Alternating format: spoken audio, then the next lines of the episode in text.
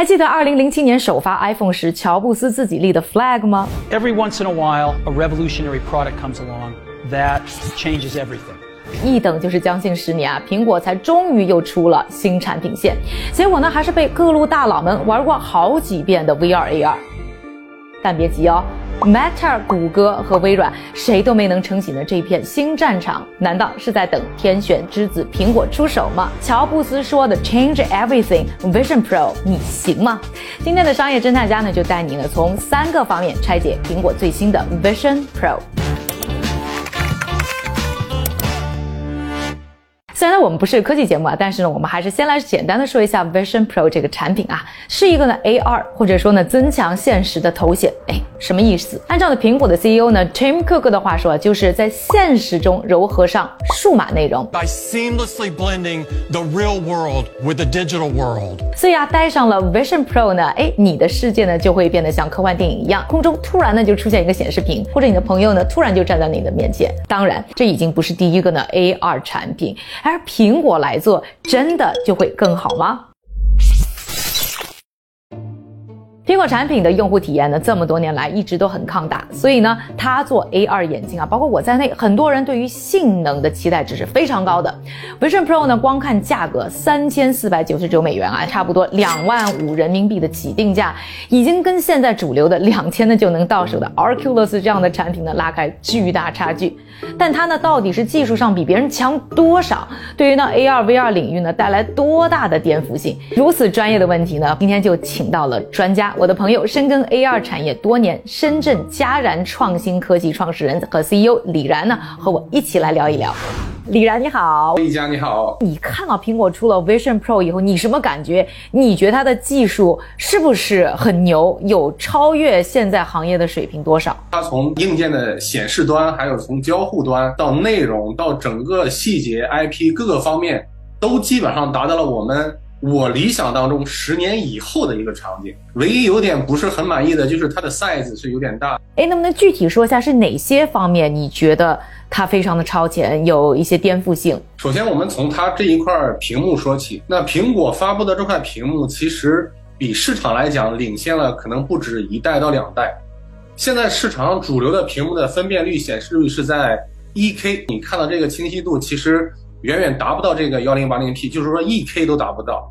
而苹果的这款眼镜呢，达到了四 K 单屏幕，也就是说两个屏幕能达到所谓的八 K 的效果。哪怕你只是看一张照片啊，你去看一张高清的照片，你都会觉得哇哦，那个场景简直就是太震撼了。据我所知，它也是跟索尼签了一个独家的这样一个开发的协议，专门给它提供了。这样一个四 K 高清的大屏，它从这个屏幕上来讲的话，已经就是吊打市场所有产品了。除了刚才说到的这个显示之外啊，在交互上你好像也说到呢比较的超前。我看很多的评论说啊，这一次呢他们是完全去到了手柄这个大家比较标配的一个东西啊。你觉得这一点上算是非常超前的一个设计吗？交互端我们经常用在所有的 VR 产品里，交互内容只能是用手柄来完成。苹果它就做了一个颠覆式的创新。只用简单的几个手势，就是不要刻意的去学习你这个手柄上某个键具体用来做什么，你只需要简单的用你非常自然的这种肢体，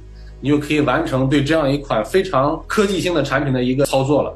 它还有一个非常强大的部分就是空间计算，空间计算背后有两颗芯片啊，一颗是那个 M2 芯片，一颗是 R1 芯片。我们说一下 M2 芯片，它那基本上是今年 MacBook Pro 用的那款芯片。基本上吊打市面上所有的芯片了。那另外一个更牛的地方就是，他自己还自研了一款 R One 的芯片。那这款芯片是完全针对于这款眼镜来设计的，它可以精准的操控你的手势以及你这个眼镜在空间当中的位置。也就是说，这款芯片是专门用来做空间计算的。也就是说，它要利用这款眼镜的十二个传感器，包括它四个摄像头、两个深度的雷达。红外各种各样的传感器来实时的发出可见光跟不可见光，去探知你在空间当中的高度以及位置，来确定你跟空间里所有事物的交互关系。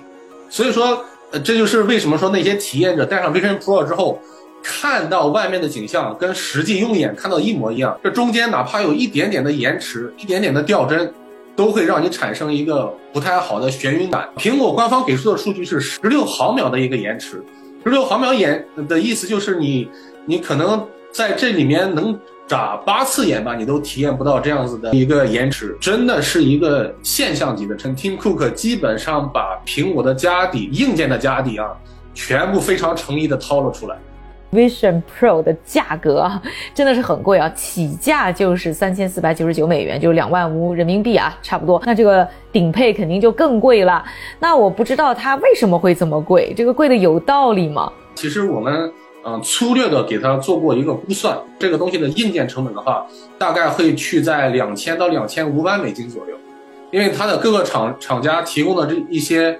呃，市场化的报价其实能看得出，它这款产品是非常有诚意的。你不能拿一款现在的智能手机跟以前的摩托罗拉跟诺基亚去对比，那它这两款产品是两个时代的产品，在硬件上是完全不一样的。我认为现在市场对它的这样一个评估是远远过低的这样一个状况。对，这是我的观点。苹果呢已经宣布啊，Vision Pro 呢明年就要上市，但唱衰它的人也不少。发布当天的苹果的股价就跌了。既然呢拿出了这么有革命性的产品，大家还怕啥呢？I don't see anything。VR 和 AR 产业啊一直呢是一个呼声高，但是呢前进极慢，永远在失败，永远进不了主流的产业。我们呢就来简单的回顾一下 AR VR 头显的历史和它的前任们。一九六八年的一个哈佛大学的教授呢，和他的学生啊，做出了第一个呢所谓的 VR 设备。当年呢，还是一个连着一个巨大电脑的一个实验室的概念机啊。到了七八十年代呢，像 GE 啊、NASA 啊等等的一些机构和公司呢，开始探索啊做 3D 的飞行模拟，主要呢是为啊飞行员和宇航员呢做训练准备。九十年代的时候呢，游戏产业是迎来了第一次的 VR 狂热。当时呢，有一个呢非常有代表性的产品，就是任天堂在一九九五年推。出的 Virtual Boy，那个号称是第一个 3D 成像的移动游戏手柄加头显。Virtual Boy 刚亮相的时候，市场老激动了，迅速卖掉了七十多万台。但不到一年的时间哦，这个爆款竟然宣布停产。这个在任天堂的产品史上也应该算是一朵奇葩了吧？原因呢就是市场反馈啊，它太贵太大，更重要的是呢，视觉效果太差，还会引起呢头晕等等不适。一直啊是熬到了二零一二年，VR AR 产业呢又才终于有了一个新的明星 Oculus。众筹起家的 Oculus 呢，在技术上呢有了大幅的提升啊，提出的一个概念机啊，惊艳了广大的科技爱好者。不仅呢，他们的众筹项目呢以两百五十万美元，就是十倍于他们目标的业绩啊，完美收官，还很快呢吸引来了一个大人物，就是两年后呢。二十亿美金收购 Oculus 的小扎，这应该呢也是小扎呢把脸书呢改名为 Meta，一猛子扎进元宇宙的起点吧。可惜啊，小扎的元宇宙之路呢走的有点坎坷。之前呢也有专门的视频给，大家分析过啊。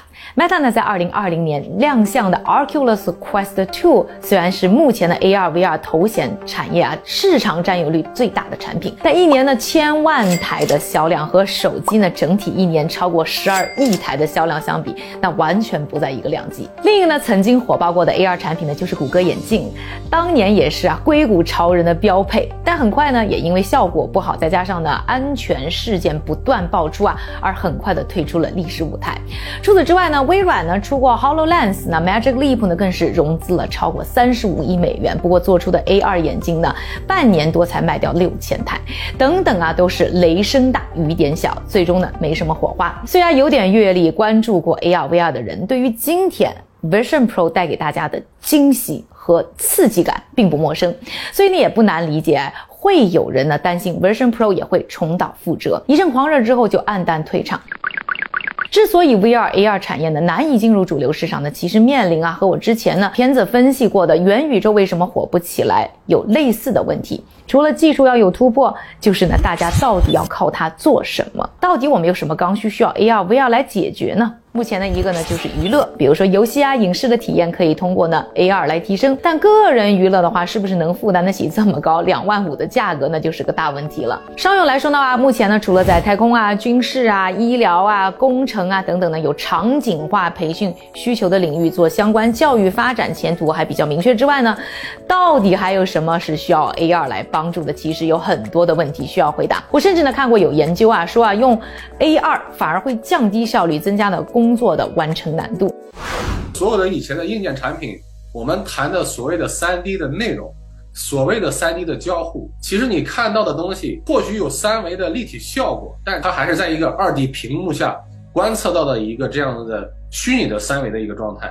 那是因为其实我们没有在任何硬件上实现一种可能，就是你要让这个硬件非常的聪明，非常的 smart，它要实时感知自己在空间的位置。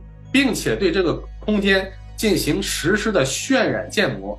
那渲染建模这件事情，其实也是得益于这两年 AI 的普及以及应用，让这件事情变得更加的低成本，并更加的高效，才能让苹果在这款 Vision Pro 上能够实现这样一个实时的高精度 3D 的渲染。也就是说，苹果这个 Vision Pro 它为什么没有杀手级应用？因为它每一个应用都非常的杀手，就是它有一个非常强大的底层，而这个底层就是。空间计算能力，只要你有一个非常好的想象力，有一个非常好的剧本，你基本上可以去创造任何一个在现实空间里的一个虚拟的空间的样子。其实我觉得大家说到呢，AR、VR 啊啊，包括元宇宙呢，都有个问题，就是我到底拿它干什么？我记得之前呢有一个很火的游戏叫 Pokemon Go 啊，算是呃 AR 游戏的一个爆款。当时我记得我周围朋友都在啊各个地方去找 Pokemon，拿着手机啊找来找去。但是很快呢，这阵风呢就过去了，所以。大家也就在想，说说苹果的这一个 Vision Pro，它到底能做什么？会不会也是一阵风一样的，这个视觉效果非常好，让大家呢惊喜了一下，以后很快呢也就凉了呢？你比如说，我们以前去给人做一些家装的设计，那如果说你想花二十万，仅仅是看一个二 D 的这样一个草图啊，虽然看起来非常专业，虽然它渲染的这个平面也非常好，但是其实不是说所有用户都能。真正看到这个设计师里面的价值，那你只能选择相信或者不信。也就是说，你没法在短时期内做出一个非常明智的决策。带上这个 Vision Pro 之后，你实际看到的东西就是你装修好的这个家的场景。我相信在那样一个场景下，无论你懂不懂装修，懂不懂设计，你简单的戴上去之后看这个东西我喜不喜欢，我觉得用户就可以非常非常简单的做出你的判断。那类似这样的体验跟交互方式还有好多好多种，所以说这个东西呢，纯粹就是看我们的用户也好，或者开发者也好，他有什么样的想象力。你比如我们现在所有的直播打赏，所有的直播带货，所有的这种购物方式，其实都可以发生一个颠覆性的改变。当年 iPhone 的诞生呢，触屏和应用商店这两件事情的出现呢，基本就直接改写了整个手机市场的技术路线和生态思路。之后呢，有两个巨头跟随就慢慢暗淡，一个呢是诺基亚，一个呢就是摩托罗拉。整个生态呢也是出现了一个崭新的版图。Vision Pro 的诞生也会一样给 VR AR 行业来个大换血吗？这次的 Vision Pro 呢，可谓是在技术上啊有新的突破。首发呢选择是开发者大会，看来呢也是在生态上啊要做布局。那到底对于行业会产生什么影响呢？我们先来说说现在的版图是什么样子的。二零二二年啊，整个的 AR VR 行业呢是在走下坡路的。IDC 的数据就显示呢，二零二二年的一年的出货量呢是不到千万，下降了差不多百分之二十。其中呢很大一部分呢就是刚才说到的 Meta 的 Oculus Quest 2贡献的。目前呢 Meta Meta 呢还算是这个不大的行业当中的绝对霸主。那 Meta 呢不久前也刚刚宣布啊，会在今年的秋天呢推出呢新的 Oculus Quest 三产品。那感觉到明天啊，这苹果和 Meta 之间呢是不可避免会有一场大战。而且呢不光是技术大战哦，还有价格战，甚至还有内容战。除了呢巨头要重新去划分地盘之外，当年 iPhone 的崛起也养肥了一批供货商。不光是苹果直接的供货商啊，因为整个智能手机都火了嘛，所以相关整个产产业链其实也都跟着发达了起来。那么 Vision Pro 如果真的带火了 VR AR 这个赛道，或者说现在流行说的 MR 赛道，是不是呢也能拉动的一个新的产业链呢？我觉得苹果发布这次还有个很有意思，就它选择的是开发者大会，不知道是不是跟生态布局会有关系啊？因为我觉得对于 iPhone 的成功来说，App Store 应该是起到了功不可没的一个作用，是不是？苹果选择开发者大会去公布，也是在生态内容方面有很强的一个布局在。这中间有一个很大的问题，就是 VR 非常依赖于游戏。而游戏整个的 VR 游戏的社区，大部分都在 Meta Oculus 这个平台下面，也就是说，苹果它没有可能从这个角度去切入来说，那它这个开发者的开发呢，也并不是空穴来风，今年才开始，因为早在五六年前，苹果就发布了 AR Kit 这样一个 AR 的开发工具，而这个开发工具的话，当时是在 iPad 跟 iPhone 下是可以来使用跟交互的，比如说你拿着手机，你可以做一个虚拟的化妆。对吧？可以做一个虚拟的呃衣服的试穿，比如说鞋子的试穿，在在某平台，你你想买一个鞋子，你就可以直接拿它对准你的脚，哎，一下你的鞋子就上去了，然然后让你有这样一个呃所谓的虚拟的体验吧。那这个 AR Kit 的平台，它其实并不是一天两天了，而且在这个领域的话，它跟 Unity 这家公司做了非常深度的绑定跟合作。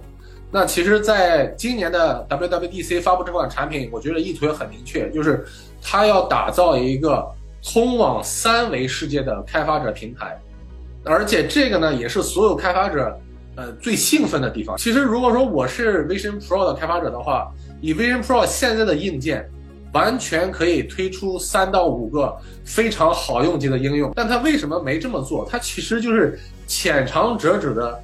给所有的开发者做了一点点引导，让你知道，哎，在这些领域其实你可以做很多事情。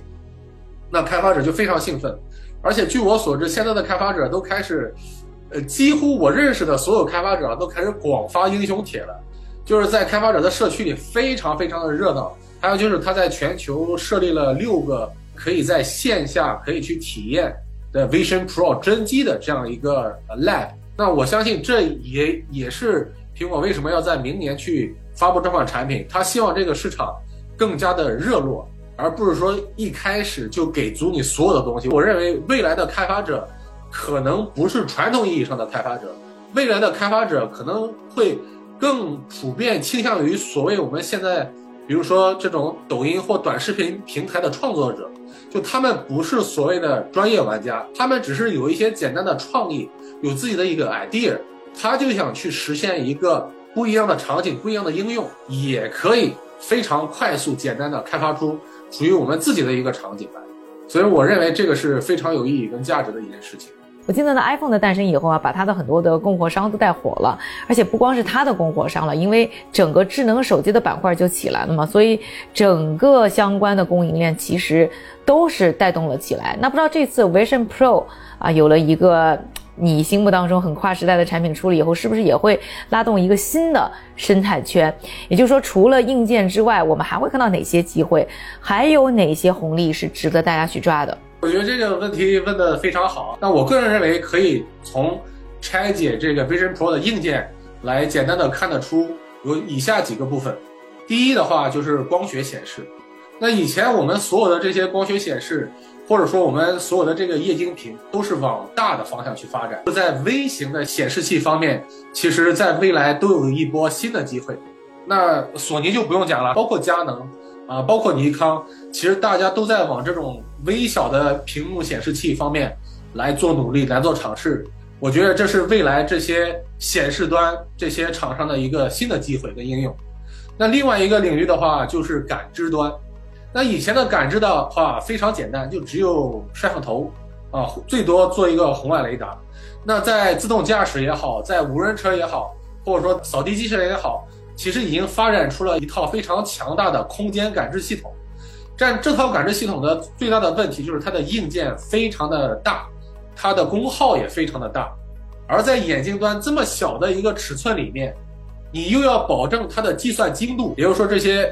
微处理器的这些厂商又有一波新的机会了。那最大的机会的话，还是芯片。我觉得这也是国内芯片厂商非常好的弯道超车的一个机会。你可以去抛开所有的东西，重新去来定义一款空间运算芯片它应该怎么来开发，怎么来使用。除了芯片端，当然各种交互啊、3D 模型制作呀，这种呃设计公司啊，我觉得都有大量大量的机会可以来做。但主要的话还是呃显示、感知以及运算这三个领域，会是整个我们全球的 GDP 未来十年增长的一个呃比较大的方向吧，我认为。谢谢李然今天的分享，我们一起来期待呢 Vision Pro 呢明年的上市啊。那听了这么多啊，不知道大家现在你到底还会不会想不想买 Vision Pro？在留言区告诉我呢，帮助我呢做一个小小的调研，了解一下市场的热情到底有多大。而喜欢这个视频的朋友呢，请记得帮我点赞、关注、转发和收藏，关注我商业侦探家，用商业视角破解世界变化。